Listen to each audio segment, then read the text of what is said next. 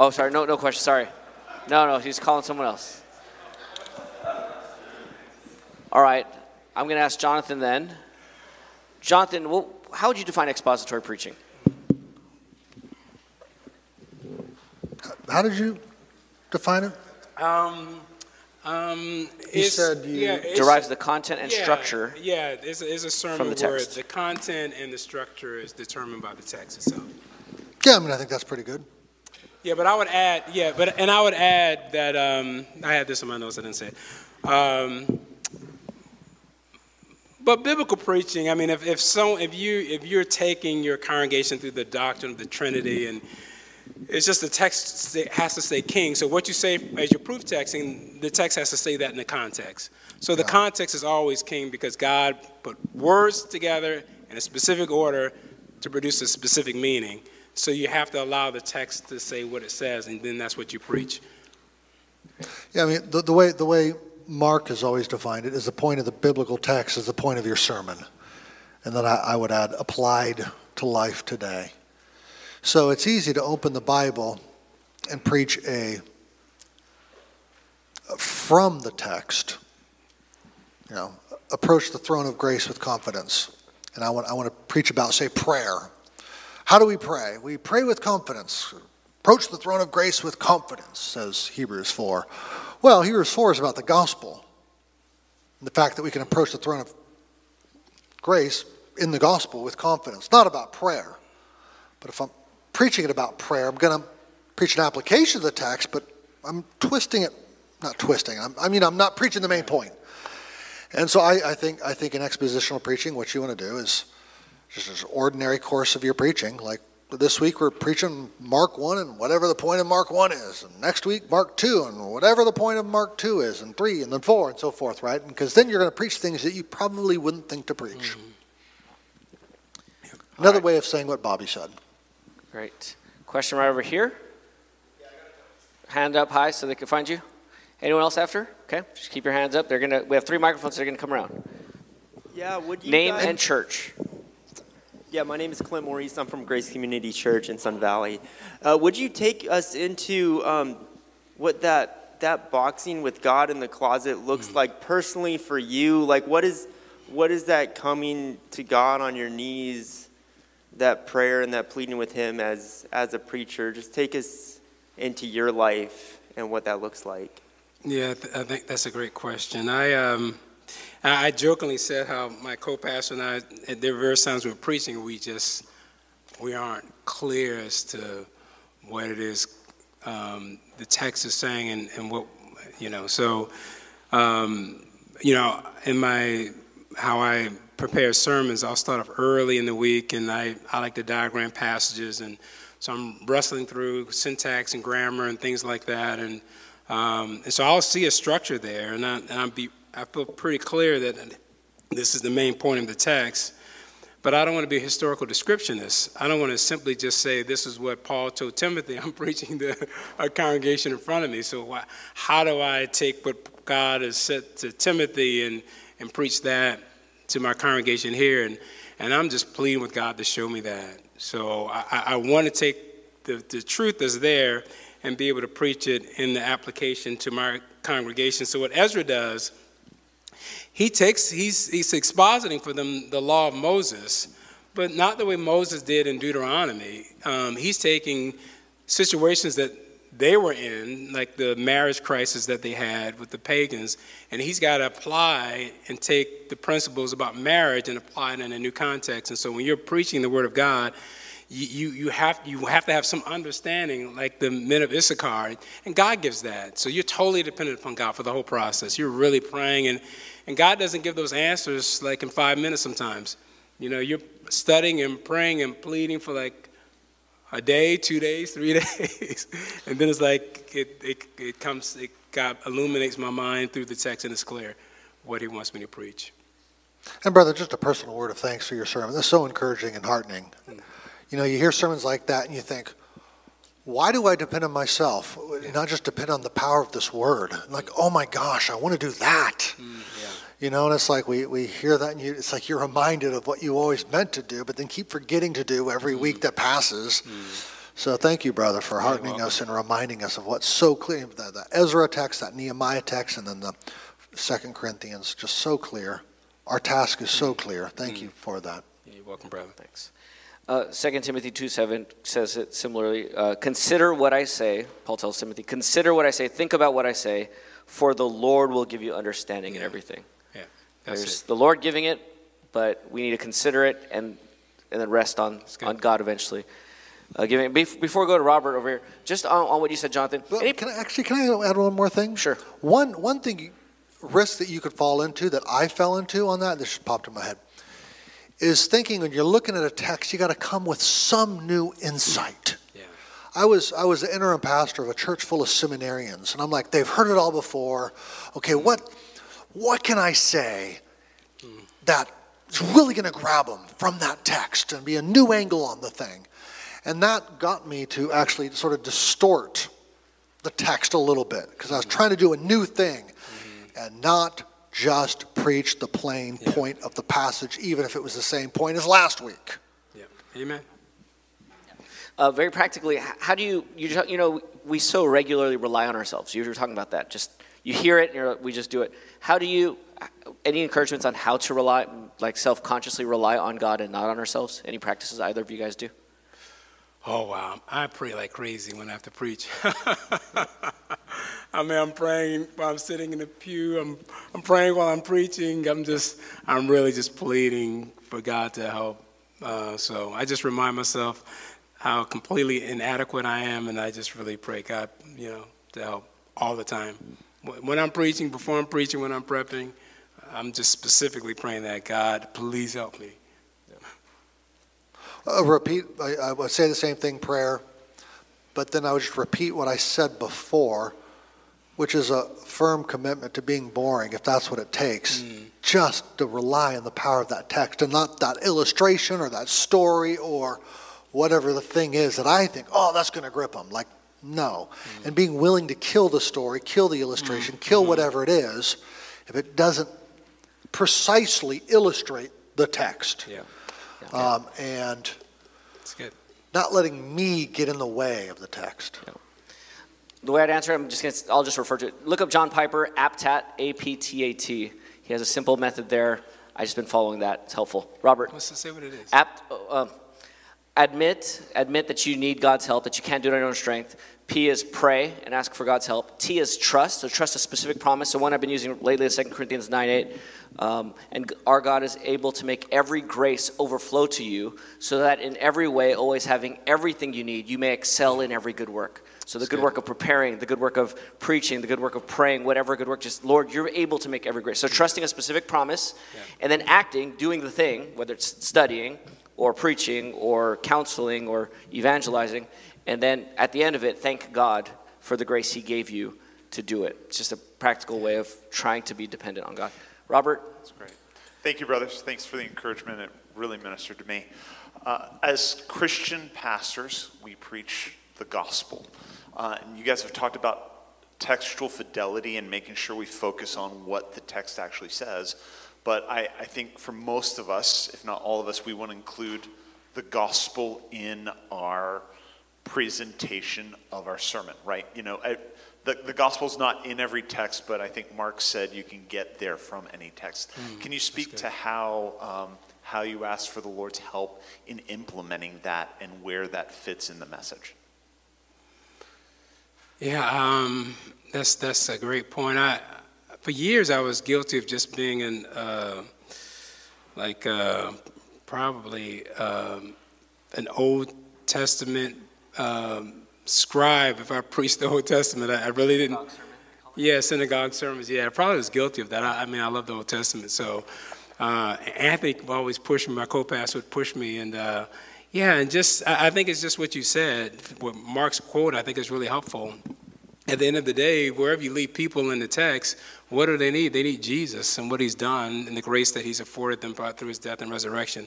So I think we do have to find a way and to, to make that hard turn to point people to Jesus so they're not stuck, okay, that's the truth, and let me just muscle it up and do it. That there's a Savior for me who saved me from my sin and who sanctifies me even now. So I just think you make that hard turn where you can in your sermon. Yeah, I don't think the gospel needs to sound the same in every sermon. There's different metaphors for the gospel, and you can use different metaphors, whether adoption or reconciliation or justification. And so, you know, your text is going to lend itself to one set of metaphors or, or another. And I actually think some variety from week to week in that can, can be useful. You might lean more into forgiveness or more into being made a people or lean more into you know, bearing of wrath, depending on the, the text, and it'll help you with that. I, I think uh, usually I'll get there in one of several ways. Is there a type in the text, kind of a typological path? Is there a, a, gospel theme? Maybe it's just the theme of sin, and I'll use that to expand on something, or the theme of redemption. I'll use that to expand a theme.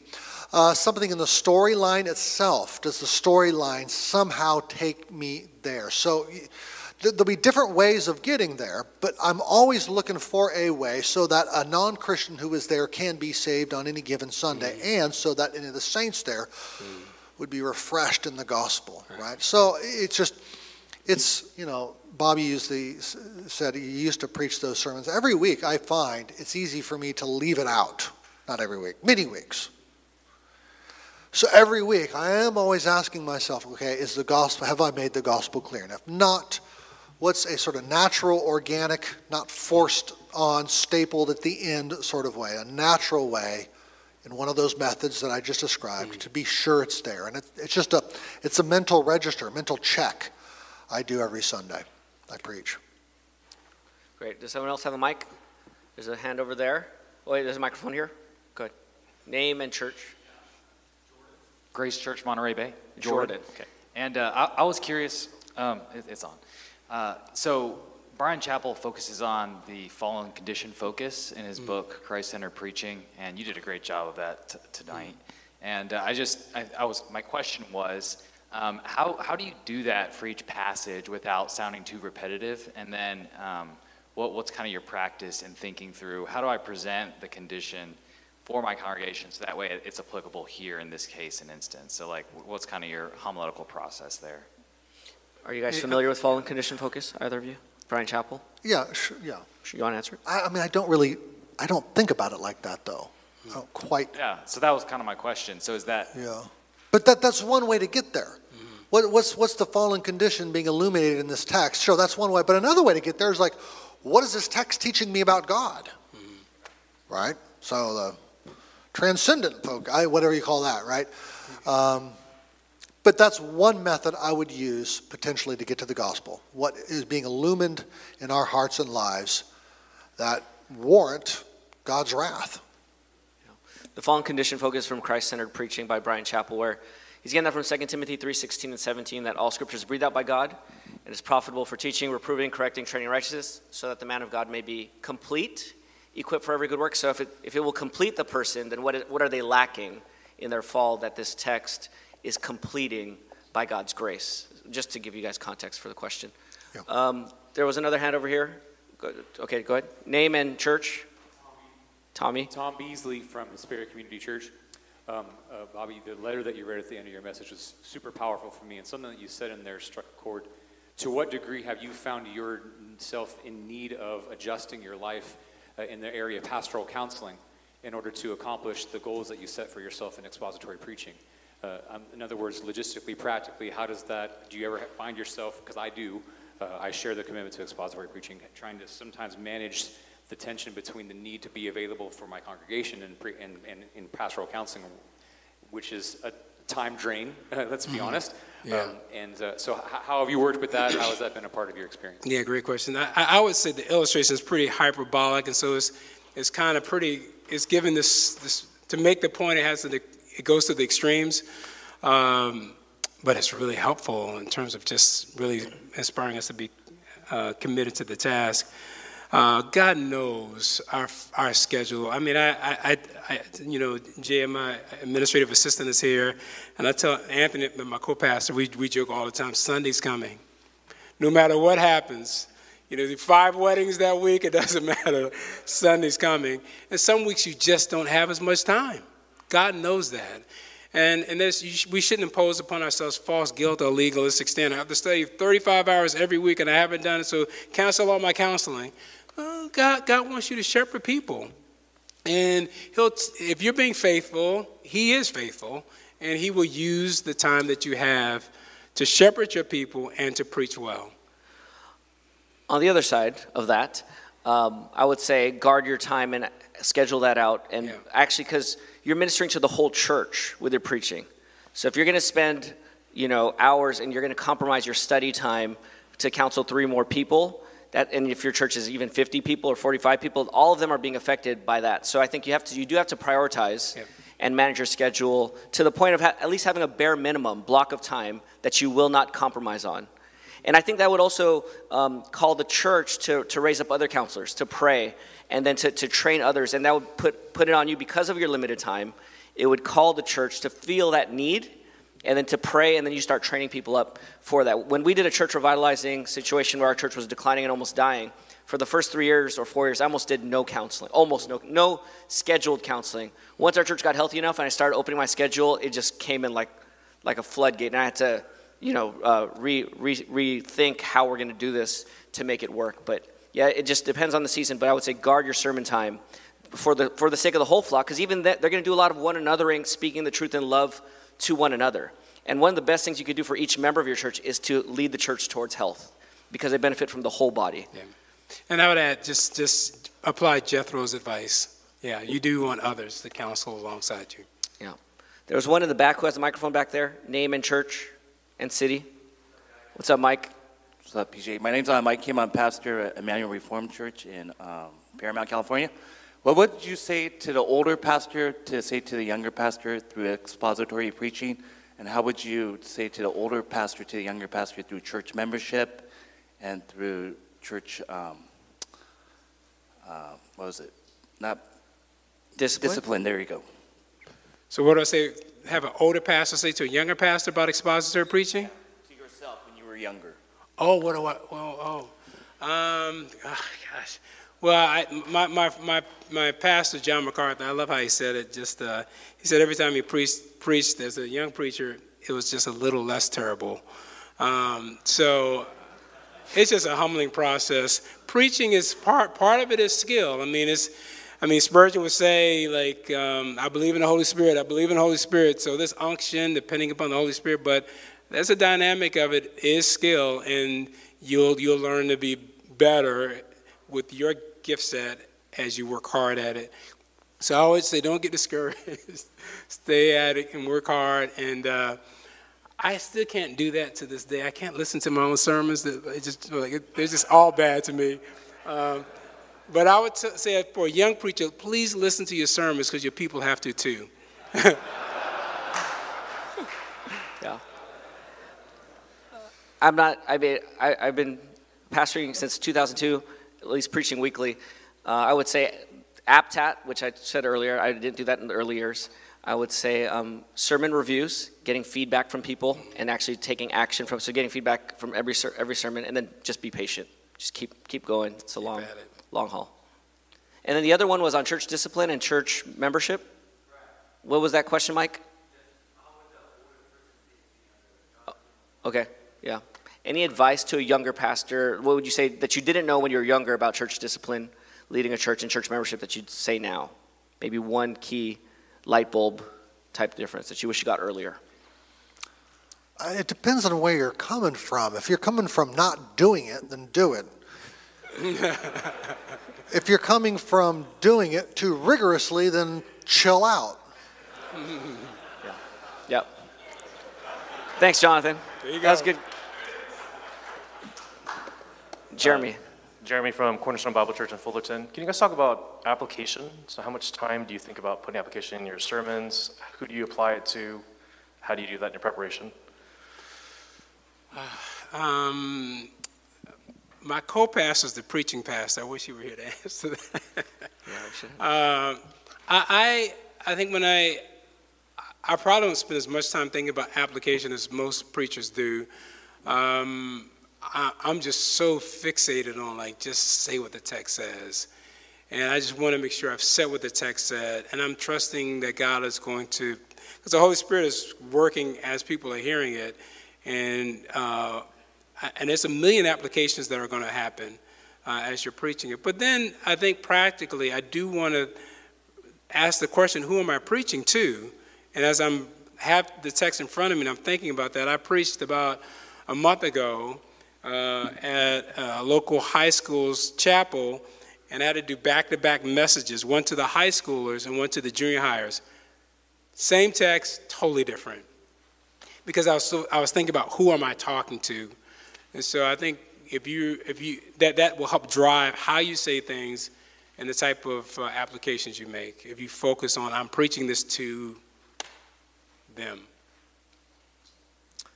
Yeah. Um, so one way to define expository preaching, kind of borrowing from Mike Bullmore a little bit, um, the word when the words and goal of the text in canonical context, so I'm adding that in canonical context, um, controls the words and goal of your sermon to the confessional and contemporary context um, of the people you're preaching to. So I would spend a lot of time on application. I'm constantly, it's hard, you know, you don't do it in sections like exegesis and then application. You're always thinking. So I'm constantly reading the text for my own uh, rebuke and correction and training in righteousness and teaching for my own soul. And then I'm sharing life with the church so regularly throughout the week that mm-hmm. they're, um, and then praying for them, interacting with them. So and then I'm doing counseling as well to the other questions. So there's those things are those questions are coming regularly. And then as I pray through the membership directory, I'm praying for certain situations in members' lives.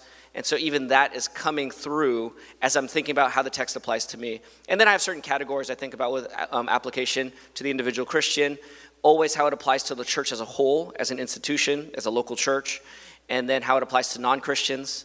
And then I also uh, try to apply it to children. At least I think of a children application for every everything, just because you know what, what's been kind of uh, fun for our church is a lot of times the takeaway. So we do this five minute sharing after. A lot of times the takeaway for members, the adults, is the children's application when I'm preaching to the kids. So I've started to use that to get to the adults uh, intentionally. But anyways, so that's just uh, yeah. There's another question. Where, who has the microphones? Raise your hand if you have a microphone. We got one more or two more? Is there? Okay. Microphone there, and then one more after that over here. Okay.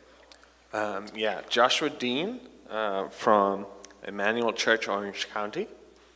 Uh, my question um, so I, I, the way I've written it is uh, I wanted to ask you guys if you can give some wisdom or life experience when you, as a pastor, should not preach, um, minus like emergencies and like I think for a lot of us, as we endeavor to pastor, well, we're usually doing it for a long season of time, either every week, um, years, months. So, anything you can add to that, like answer? An occasion where you did chose not to preach. Is that correct? Yeah, or just wisdom. Okay. That's a great question. I um, um, I think this is a, I forgot how long I was in the, the, the pastorate, just a couple years, and uh, we pull into the parking lot. My wife and I were having a conflict, and she's really crying. And my, my, my wife cries, her eyes get really puffy. I'm like, honey, you gotta stop crying. I gotta go in there and preach. so did she did she appreciate that? Huh? Did she? Did that work? No, I, no, it didn't, didn't work. So I, I, there are conflicts that you can't really resolve that you need to resolve. I think uh, you may want to, as early as you can, call.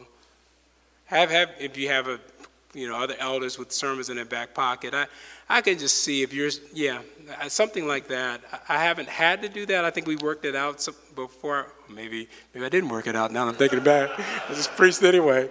Um, Brother, do you mean like at a moment's notice like that, or do you mean just as a general practice scheduling sermons? Uh, not, a, not as, a, as a moment's more. I'm not trying to think of it as a logistical thing, more of like internal okay. heart thing. Um, In terms of your heart?